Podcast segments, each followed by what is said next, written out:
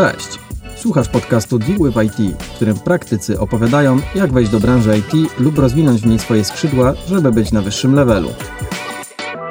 Jeśli to brzmi jak coś, co chcesz osiągnąć, chętnie Ci w tym pomożemy. W dzisiejszym podcaście porozmawiamy o cechach dobrego testera w IT, czy warto iść na studia oraz jakie portale i grupy warto śledzić. Zapraszamy. Cześć, witamy w kolejnym odcinku podcastu Deal with IT. Jest to czwarty odcinek naszego podcastu, a zarazem otwierającej go serii o perspektywach ról, które uważamy za relatywnie najprostsze do rozpoczęcia w nich Waszej kariery w IT. Poprzednio rozmawialiśmy o PM-ie, salesie i HR-ze, a dzisiaj porozmawiamy o QA, czyli o testerach. Sami jednak nimi nie jesteśmy, a co najwyżej pracujemy z takimi osobami, dlatego uznaliśmy, że najlepiej, gdyby jednak wypowiedziała się na ten temat ekspertka. A jest nią niesamowita kobieta, Quality Assurance Specialist w firmie produktowej TransEU, Joanna Gruszka. Swoją karierę zawodową od początku budowała najpierw w bankowości, później w ubezpieczeniach. Dwa lata temu postanowiła zmienić swoje życie zawodowe i przebranżowić się na IT. Jak sama o sobie mówi, ma duże pokłady pozytywnej energii. Nie tworzy problemów, za to dostrzega je i dąży do ich rozwiązania. Joanna planuje także przygotować przewodnik przygotowujący do certyfikatu dla testerów i STQB, opisujący podstawowe działania najpopularniejszych narzędzi do testowania. Dziś porozmawiamy o tym, jak Joanna znalazła się w branży IT, co ją do tego skłoniło, dlaczego wybrała akurat obszar testów i zapytamy, jakie ma rady dla osób chcących podążyć jej ścieżką. Joanno, witam serdecznie. Cześć, bardzo się cieszę, że będę mogła dzisiaj troszeczkę opowiedzieć o pracy Quality Assurance e, oraz o pracy testera manualnego. Oczywiście o różnicy między tymi dwoma stanowiskami również dzisiaj wspomnę, także bardzo się cieszę, że tutaj jestem dzisiaj z Wami. Zacznijmy od tego, żebyś trochę opowiedziała nam swojej historii, bo z tego co słyszałem, to również nie jesteś takim powiedzmy typowym przypadkiem osoby w IT po studiach informatycznych, po politechnice czy tak dalej, tylko trafiłaś w to miejsce własną ścieżką, własną metodą pewnie prób i błędów. Myślę, że chętnie byśmy o tym trochę posłuchali. Tak, jak najbardziej. Um, może zacznijmy od tego, że o IT myślałam tak naprawdę przez wiele lat. Głównie dlatego, że zawsze fascynowało mnie, w jaki sposób z linijek kodu e, powstaje aplikacja. Tak naprawdę do dziś mnie to fascynuje.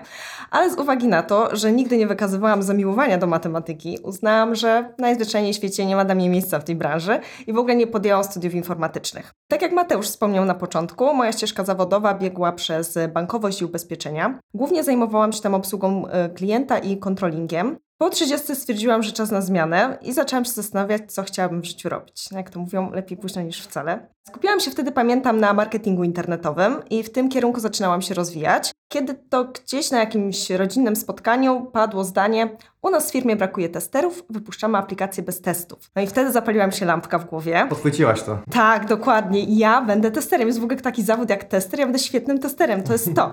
Więc pierwsze, co zrobiłam oczywiście po powrocie do domu, to wygooglałam, jak zostać testerem. No i to był lipiec, a we wrześniu byłam już e, kursantką bootcampu na testera manualnego, organizowanego przez Software Development Academy. I tak zrodził się sam pomysł. A dlaczego tester? Mm, no myślę, że dlatego, że od zawsze sprawdzałam. Tak jak wspominałam, zajmowałam się kontrolingiem. W bankowości były to dokumenty podpisywane z klientami, wnioski kredytowe czy transakcje kasowe. I szukałaś błędów tak naprawdę. Tak, dokładnie. Szukałam błędów i upominałam doradców i ich wyzywałam i ścigałam o to, żeby te błędy poprawiali. Także no, ca całe życie przygotowywało mnie do roli testera tak naprawdę. E, w PZU z kolei przeprowadzałam również kontrolę, ale też szkoliłam agentów ubezpieczeniowych z nowych narzędzi systemowych, także już troszeczkę bardziej technicznie. E, no i takie umiejętności właśnie jak dobra organizacja pracy, skrupulatność, no to były właśnie te, te, te umiejętności, które miałam szansę rozwijać przez całą swoją karierę zawodową. Okej, okay, fajnie. A powiedz mi z Twojej perspektywy, co cechuje dobrego testera? W którym momencie poczułaś, że bo jak o tym usłyszałaś na tym rodzinnym obiedzie, to coś w tobie drgnęło, poczułaś, że to jest to, co chcesz robić, a w którym momencie zdałaś sobie sprawę, że ja to robię dobrze, że faktycznie to jest to, co ja powinnam robić. Która cecha twoja o tym poświadczyła, albo Mhm. E, no myślę, że tutaj dużą rolę od, odegrały tak naprawdę audyty, które były przeprowadzane w bankowości, czy też właśnie w PZU, ponieważ od kiedy zajmowałam się tym kontrolingiem, e, wyniki tych audytów były znacznie lepsze. Także ja wiedziałam, że e, dobrze mhm. się w tym sprawdzam. To samo sposób komunikacji z drugim człowiekiem, że zrobił jakiś błąd, należy coś poprawić. Tutaj też trzeba mieć jakieś, jakieś umiejętności, ponieważ nie jest łatwo mówić o czyichś błędach i mówić mhm. komuś o tym, że zrobił coś źle. Także tutaj też zawsze miałam bardzo dobre relacje, dobry ten kontakt, więc więc e, ja po prostu czułam, że, że, że to jest to, że ja chcę to robić. Wszystkie inne e, obowiązki, jakie miałam, tak naprawdę drażniły mnie, przeszkadzały mi. Ja mogłam siedzieć cały czas w tych dokumentach i je sprawdzać. Fajnie, fajnie. Okej, no to y, wróćmy do tego, co właśnie cechuje dobrego testera, testerkę na Mhm. podstawie tego swoich doświadczeń. Jak byś to opisała? Co jest najważniejsze? No tak, bo w każdej branży i na każdym stanowisku są pewne cechy, umiejętności pożądane. Myślę, że taki dobry tester powinien posiadać e, na pewno predyspozycje, predyspozycje miękkie, takie jak komunikatywność. E, myślę, że to jest, tak jak wspomniałam wcześniej, najważniejszy skill testera, ponieważ nie jest łatwo mówić o czyichś, e, o czyichś błędach. I tutaj bardzo istotne jest, aby skupiać się na samym problemie, a nie personalnie na osobie. Mhm. Jak również chęć do drążenia tematu. Na pewno jest przydatne analityczne myślenie. Tester wciąż zastanawia się, jakby to jeszcze popsuć. Co Mhm. się stanie, jeśli zrobię tak? E, jaki to będzie miało wpływ na dalszy proces? E, czy to, co teraz się wydarzyło, ma wpływ na wcześniejsze działania? W zadaniach, jakie otrzymujemy do testów, e, nie jest wszystko opisane. Mm, Pewnie nie wszyscy o tym wiedzą, ale praca testera często wykracza poza działania, jakie są ujęte w takim tasku i to jest też bardzo ważne, aby być tego świadomym. Mhm. No to przyznam, że również ze swojego doświadczenia jakby poczułem to, kiedy było się juniorem i nie zdawałem sobie z tego sprawy. Przekazywałem zadania do testerów, którzy również byli juniorami i też sobie nie zdawali sprawy, że czasem trzeba wyjść poza ten schemat, który ktoś wymyślił. Dokładnie. Potem coś szło do klienta, klient mówi, no oczywiście nie działa, czy ktoś to w ogóle testował? Mówię, no, tak, no testowaliśmy, te trzy punkty w opisie były sprawdzone, ale żadnego więcej, a tam okazuje się, że była cała historia z tyłu, która w ogóle była niezweryfikowana, więc my z kolei w NetGuru mamy takie podejście, że takie wszystkie testy oczywiste, typu kryteria akceptacji da- danego, danej funkcjonalności, Mhm. to jest praca programisty, żeby je zweryfikować przed dodaniem, a tester ma sprawdzić wszystko, co nie jest właśnie opisane, czyli jest fokus na to, żeby szukać tej dziury, która, na którą nie wpadł, żeby ją opisać. No tak, to właśnie, dokładnie tak jest i, i no też trzeba umieć odnaleźć się w tym świecie i w takich zadaniach, także Mhm. to jest bardzo ważne.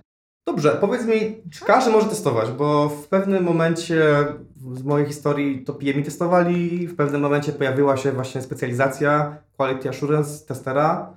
Jak to jest? No więc tak, y, w którym momencie y, potrzebny jest quality assurance, no to myślę, że tutaj teraz, jeśli bardzo często pracujemy w metodykach zwinnych, to quality assurance jest potrzebne od samego początku, z uwagi na to, że bardzo często dużą wagę kładzie się na to, aby quality assurance znał biznes. A jeśli zna biznes, to może na samym początku już y, w, w tworzeniu dokumentacji, przy, przy tworzeniu samego pomysłu aplikacji, już zauważyć jakieś luki, zwrócić na coś uwagę. Także quality assurance powinien być w procesie wytwarzania aplikacji od samego początku. Czy każdy może testować? To zależy jak bardzo chce. To zależy. Ulubiony zwrot w IT. No, są pewne rzeczy, które trzeba na pewno wziąć pod uwagę. Mm, Przede wszystkim e, trzeba mieć czas na naukę. Jeśli chcesz się przebranżowić i chcesz zacząć, no to musisz poświęcić przynajmniej te pierwsze dwa lata na taką naprawdę solidną naukę i rozwijanie się.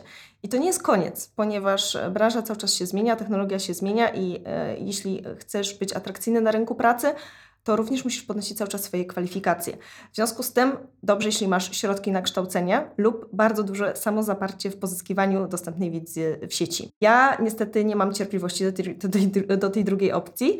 E, W tym roku zaczęłam przygodę z testami automatycznymi i e, zaczęłam oczywiście od kursów na Udemy, ale oczywiście w rzeczywistości napotkałam problemy, o których w kursie w ogóle nie wspomniano. Rzecz jasna, na wszystko jest odpowiedź w sieci, ale jest też również wiele odpowiedzi, które już nie są aktualne, ponieważ technologia się zmienia, tak jak wspomniałam. Ja nie mam do tego cierpliwości, ja muszę wiedzieć natychmiast, jak rozwiązać dany problem, dlatego ja akurat inwestuję w takie prywatne korepetycje i e, mam osobę, która mi to wszystko tłumaczy od samych e, podstaw. E, dzięki temu, mm, jak gdyby nie tylko piszę ten kod, ale też rozumiem, jak działa. Także cały czas należy w siebie inwestować i cały czas należy się rozwijać. Powiedz mi, jak zacząć? No, załóżmy, że ktoś, tak jak Ty, znalazł się przy rodzinnym stole albo rozmawiał ze znajomym, usłyszał o byciu testerem, to zab- zabrzmiało kusząco i stwierdził, stwierdziła, że o, chcą to zrobić.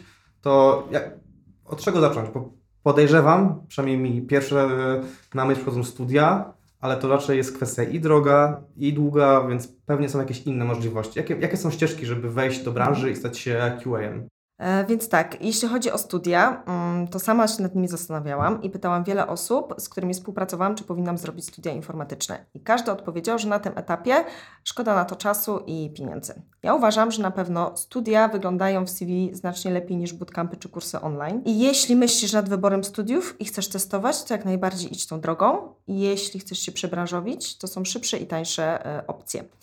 No i tutaj właśnie jeśli chodzi o te szybsze i tańsze opcje, no to to są bootcampy właśnie i y, szkolenia online.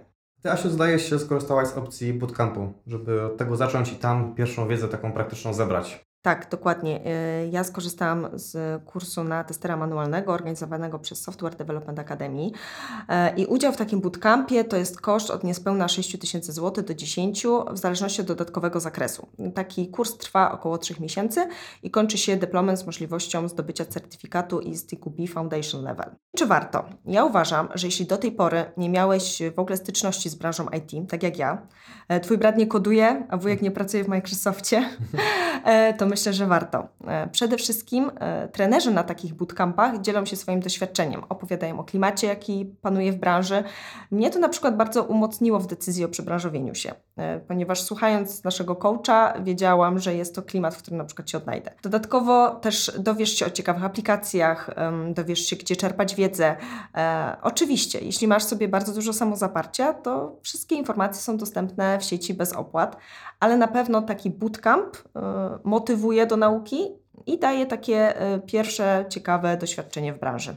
Dobra, a powiedz mi, bo my często mieliśmy na rozmowach rekrutacyjnych programistów po bootcampach. To oczywiście jest zupełnie inna, inna sytuacja niż QA. Natomiast przy, przy programistach mieliśmy takie raczej negatywne doświadczenia. Mieliśmy często wrażenie, że ci programiści po takich miesięcznych czy nawet dwumiesięcznych e, ekspresowych szkoleniach mają tą teoretycznie wiedzę podstawową, ale bardziej przypominają uczniów, którzy się wykuli na blachę tabliczki mnożenia, a nie rozumieli logiki, jaka za nią stoi. Chyba nie zdarzyło nam się finalnie nikogo zatrudnić po takich typowych bootcampach, a raczej osoby, które może miały je, ale rok, rok temu albo dwa lata, a potem zbierały już same doświadczenie.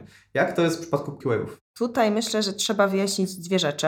Po pierwsze, jeśli ktoś łudzi się, że po trzech miesiącach, e, po trzymiesięcznym bootcampie, gdzie zjazdy e, organizowane są co drugi weekend, zostanie testerem, programistą, czy też będzie automatyzował testy, no to niestety boleśnie przekona się, że nie, że tak to nie działa. Wykładowca na bootcampie, na którym ja brałam udział, wciąż powtarzał, że on nam tylko tak naprawdę daje zajawkę tematu. Można to wykuć na blachę i zdać egzamin, ale to nas nie przygotuje do pracy w tym zawodzie.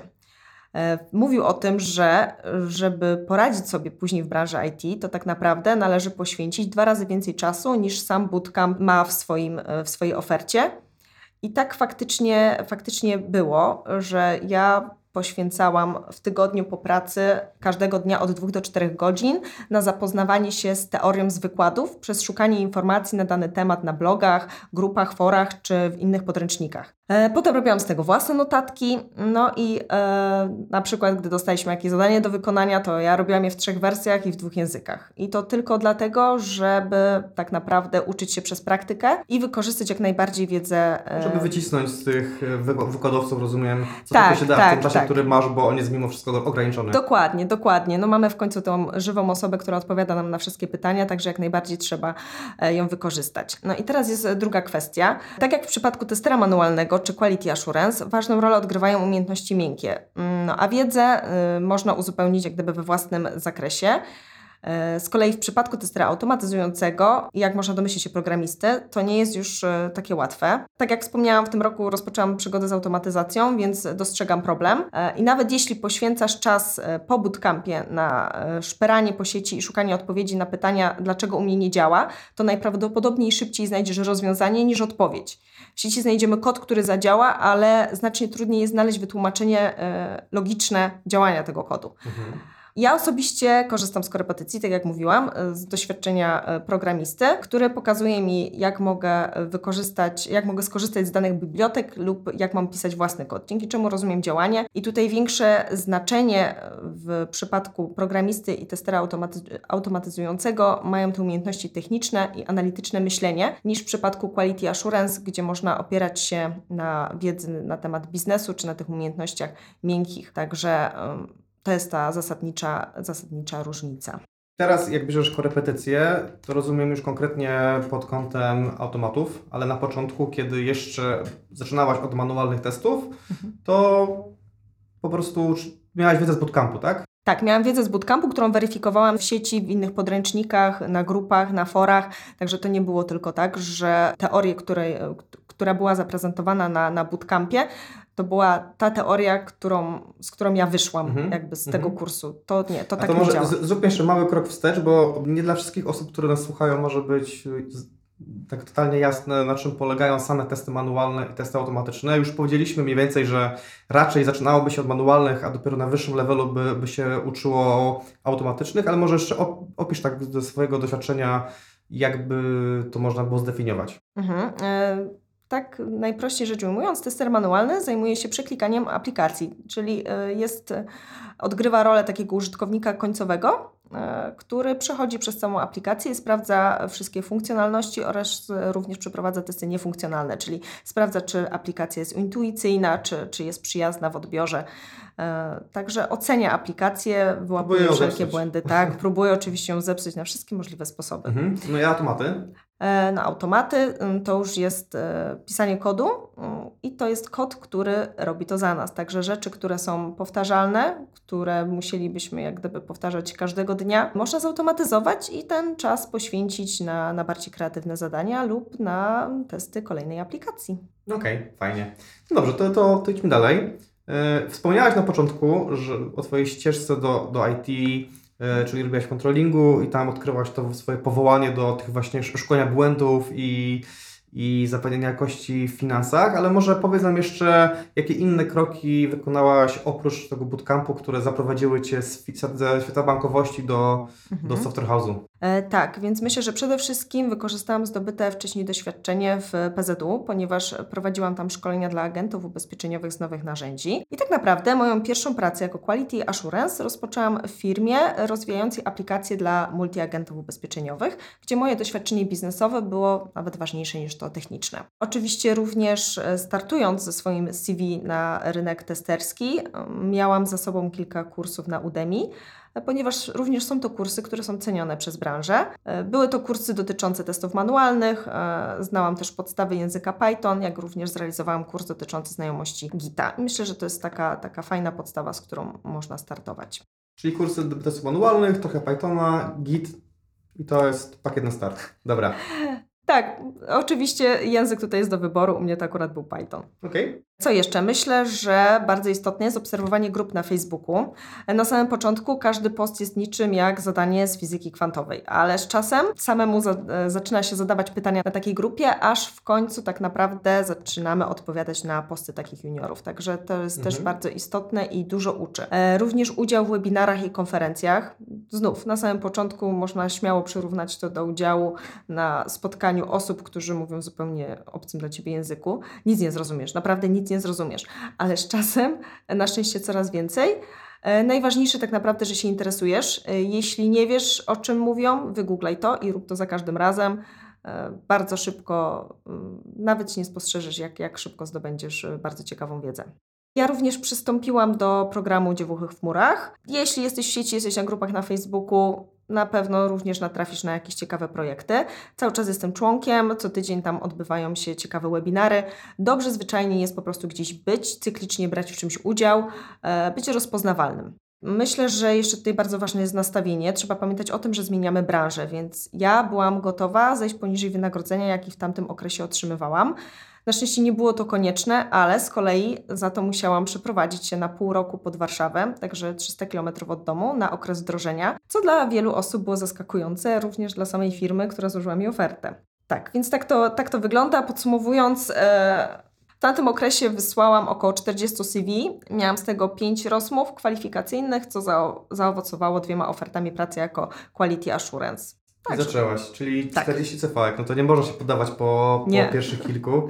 Okej. Tak. E, a powiedz mi, bo chciałem jeszcze nawiązać do tych webinarów, konferencji, jakich szukać? Mhm. Gdzie? Właśnie na grupach na Facebooku jest mnóstwo grup e, wspierających osoby, które chcą się przebranżowić na testerach, w ogóle osób, które chcą się przebranżowić w ogóle do IT.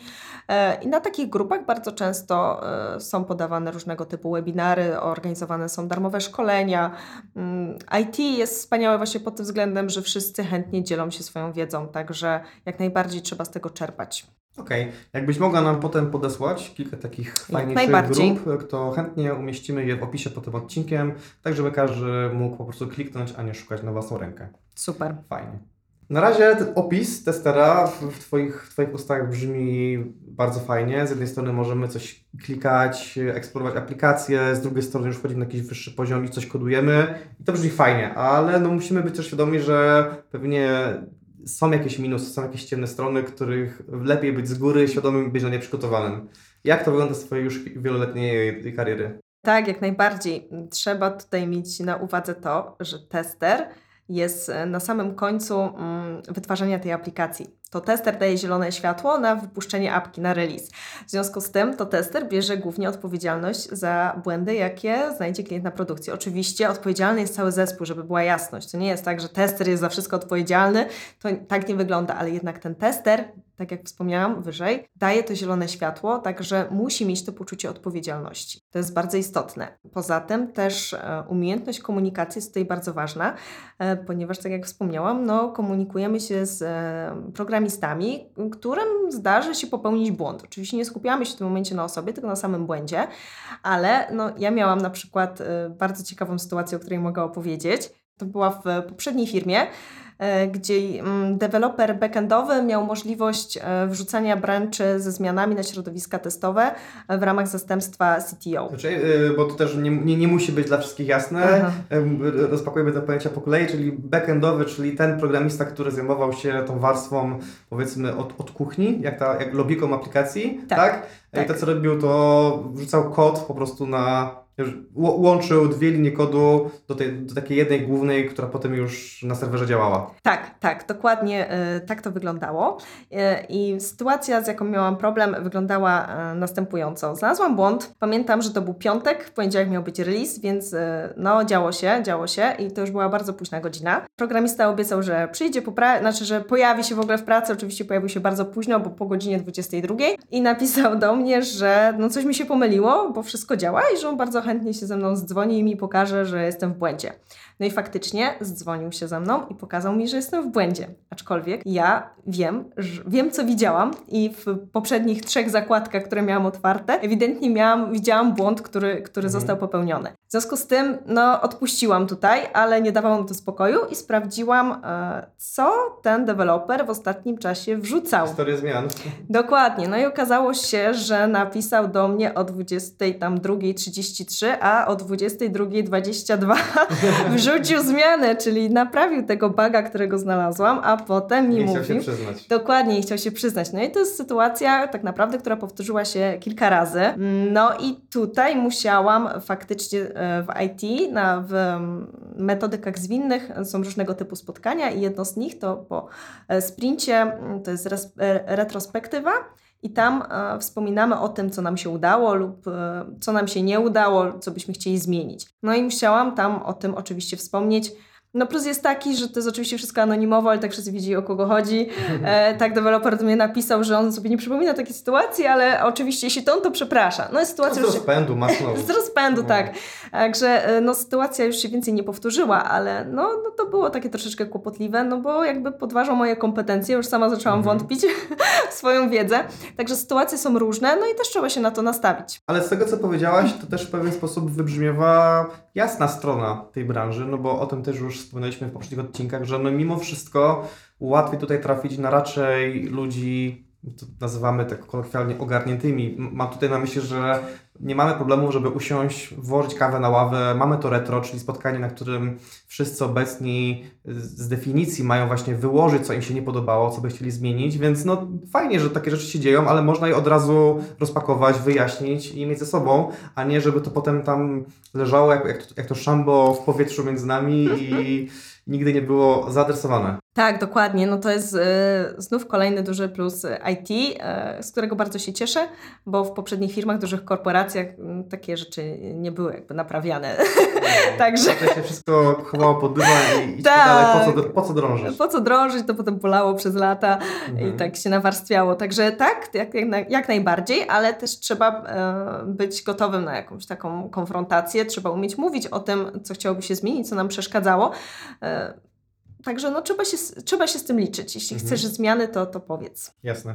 A powiedz nam jeszcze odnośnie języka angielskiego, y, bo nie wybrzmiało jeszcze w Twojej opowieści twojej, twojej historii, Twojej ścieżce. Czy on był Ci potrzebny w początku, albo czy na, na bootcampach o tym jakoś wspominano, czy sam bootcamp był w języku polskim, czy angielskim? Mhm. E, Jak z tym językiem? Ogólnie bootcamp y, był w języku polskim, ale wszystkie zadania y, staraliśmy się, znaczy była taka sugestia, aby pisać je w języku angielskim, ponieważ y, mówiono nam o tym, że ten język angielski tak jest konieczny w mniejszym lub w większym stopniu i faktycznie tak jest.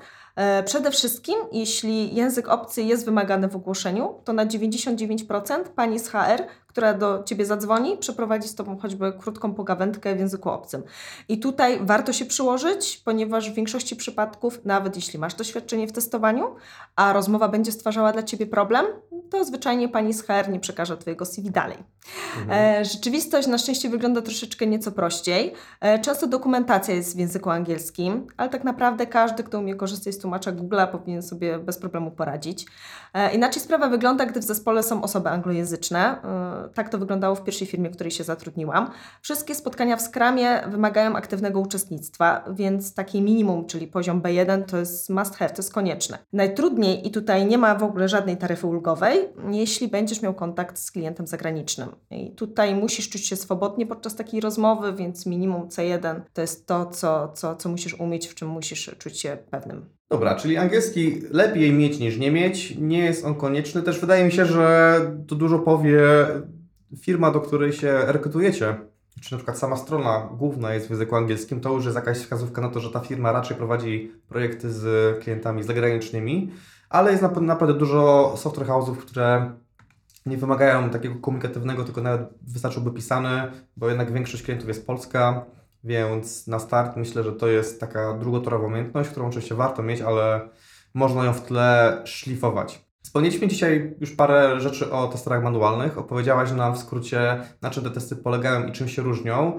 Oczywiście są to, jest to ta prostsza forma niż, niż testy automatyczne, ale jakby tak spojrzeć na rolę testera manualnego jako, jako na całą rolę i porównać go z innymi rolami, które, których też spotyka się juniorów w zespołach, typu programista, grafik, PM i tak dalej. Czy faktycznie ten tester manualny jako rola ma najniższy próg wejścia do, do branży jako do całości? Jest to według Ciebie prawda, czy to raczej mit? E, Można tak powiedzieć, e, ponieważ biorąc pod uwagę wszystkie specjalizacje, jakie mamy do wyboru, to na stanowisko testera czasami wystarczy dobrze znać biznes, e, komunikować się w tym języku angielskim i mieć chęć do nauki. A co masz na myśli przez dobrze znać biznes? To znaczy, żeby wykorzystać doświadczenie, jakie już zdobyliśmy. Czyli każdy z nas gdzieś pracuje i korzysta na pewno z jakiegoś narzędzia albo z jakiejś aplikacji. I tak naprawdę, jeśli chcesz się przebranżowić i wejść do IT, to zacznij od miejsca, w którym teraz jesteś. Korzystasz z tej aplikacji, na pewno widzisz jakieś błędy, albo chciałbyś, aby coś działało lepiej e, lub miało jakieś dodatkowe funkcjonalności. Zainteresuj się, kto jest odpowiedzialny za utrzymanie tej aplikacji. Skontaktuj się z tą osobą, bądź z nią w kontakcie. Może okazać się, że będzie to właśnie furtka do IT i tak zaczniesz e, testy, tak zaczniesz oceniać tą aplikację i tak stworzysz sam dla siebie stanowisko. To jest bardzo dobro, dobra rada. Ja mam choćby ze swojego otoczenia taki przykład. Mój przyjaciel, który pracował bodajże w OLX-ie, zajmował się tam supportem.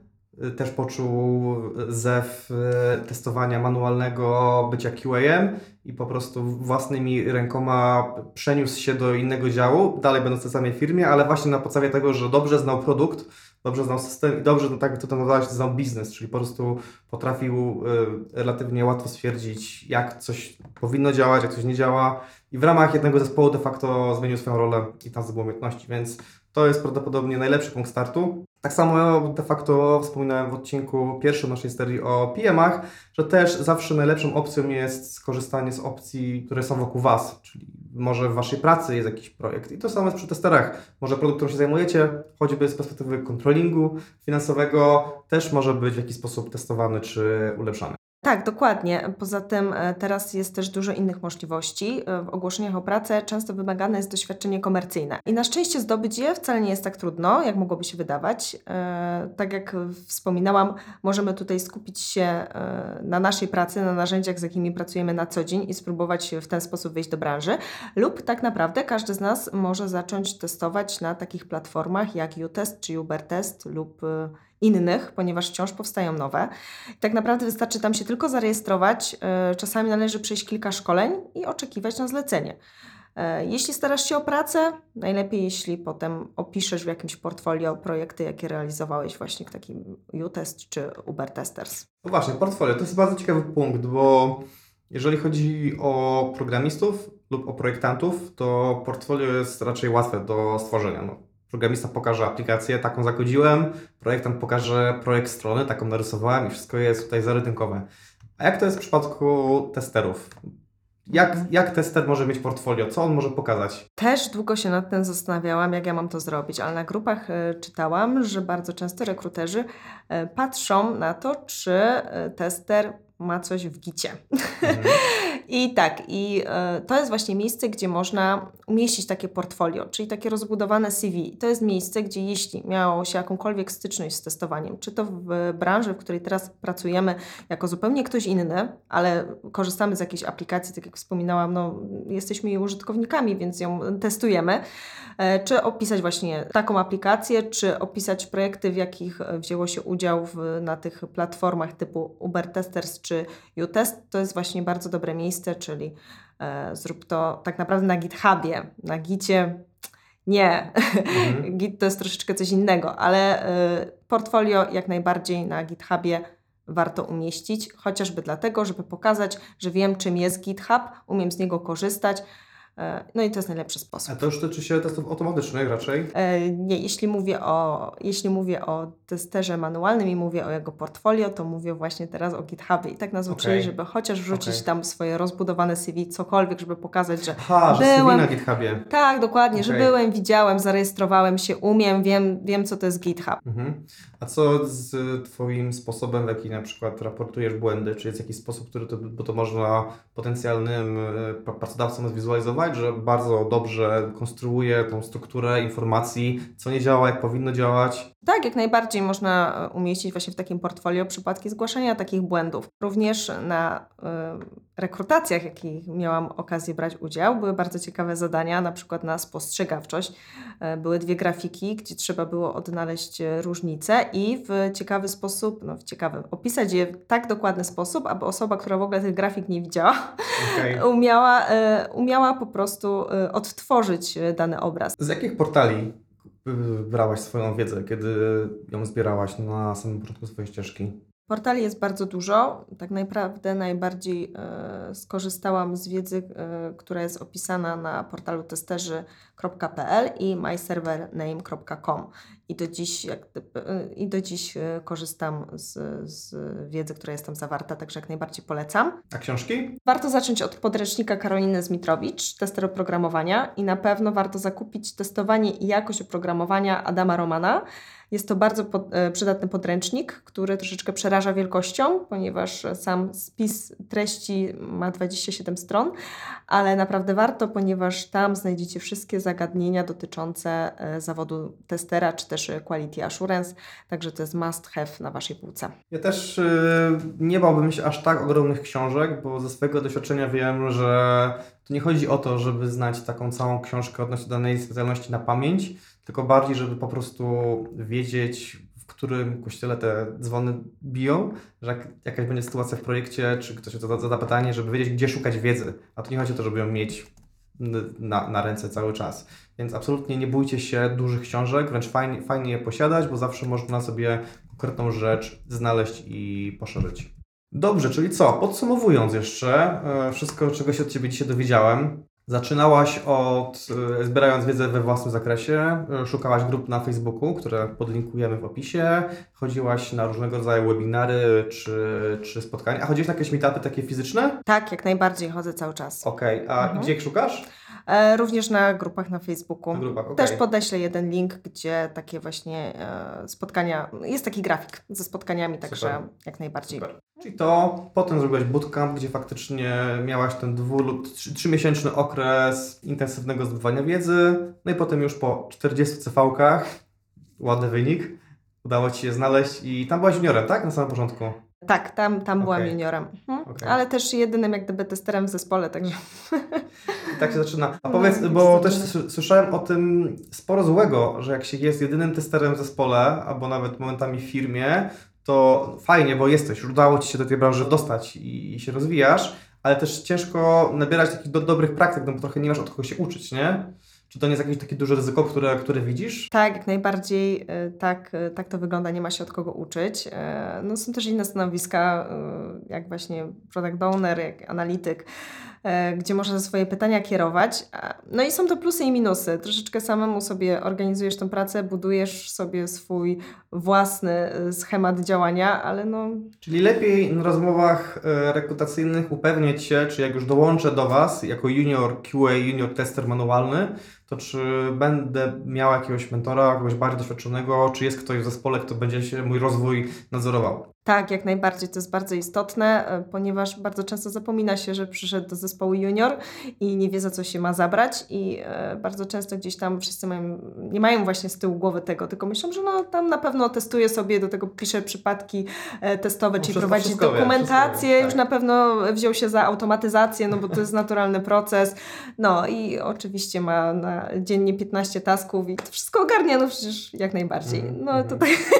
Właśnie to tak nie wygląda i czasami naprawdę trzeba się zapytać o banalne rzeczy, także no, warto mieć na uwadze, że przyszedł junior, przyszedł junior i nie wie za co się ma zabrać, co ręce włożyć. Te wszystkie memy na temat juniorów są jak najbardziej prawdziwe. Czyli ktoś się musi nim zaopiekować. Okej, czyli e, wracając do jeszcze podsumowania i w sumie kończąc, e, wiadomo, że zaczyna się od testów manualnych, do nich e, głównymi skillami to jest ta spostrzegawczość i dobre zrozumienie strony czy biznesu, który w ogóle obsługujemy, wychodzenie poza ten schemat tylko i wyłącznie konkretnego zadania, a patrzenie na całość, ale również ta komunikacja, czyli brak strachu przed powiedzeniem programiście, e, że coś nie działa, tylko chyba to dwukrotnie podkreśliłaś, to mi się bardzo spodobało, że mówimy o, y, o fakcie, a nie o człowieku, czyli nie mówimy, że zepsułeś, źle zrobiłeś, tylko no nie działa, no to musimy to Dokładnie, naprawić, nie? No to jest moja rola. Tak, zepsuło się, weź Seba, pomóż mnie, napraw to. Tak, dokładnie Tak, tak. więc trzeba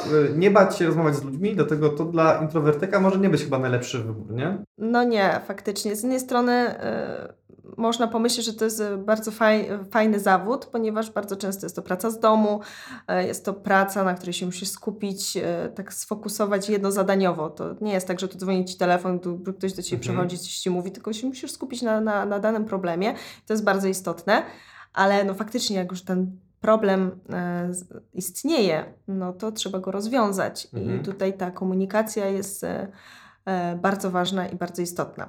Żeby bardzo dokładnie wyjaśnić programiście, co nie działa. Tak, My to, my to z, ze swojego doświadczenia wiem, że y, najlepszym testem jest tak zwany test y, babci albo dziecka, czyli dopiero jak potrafisz coś wytłumaczyć w taki sposób, że ktoś totalnie z innego świata to, to zrozumie, tak prostymi słowami, a, aż nad wyraz prostymi, dopiero wtedy to jest dobrze wytłumaczone, więc też Tak. y, jak jeszcze kiedyś, powiedzmy, w tych czasach, kiedy PMI testowali, rozpi rozpisywałem te tikety, czyli zadania dla testerów czy dla, dla programistów, to tak nad wyraz, po prostu dokładnie, dziecinnie, nawet po, to samo po trzy razy z różnych stron, ale żeby upewnić się, że, że to y, nie, nie ma opcji, żeby to źle zrozumieć.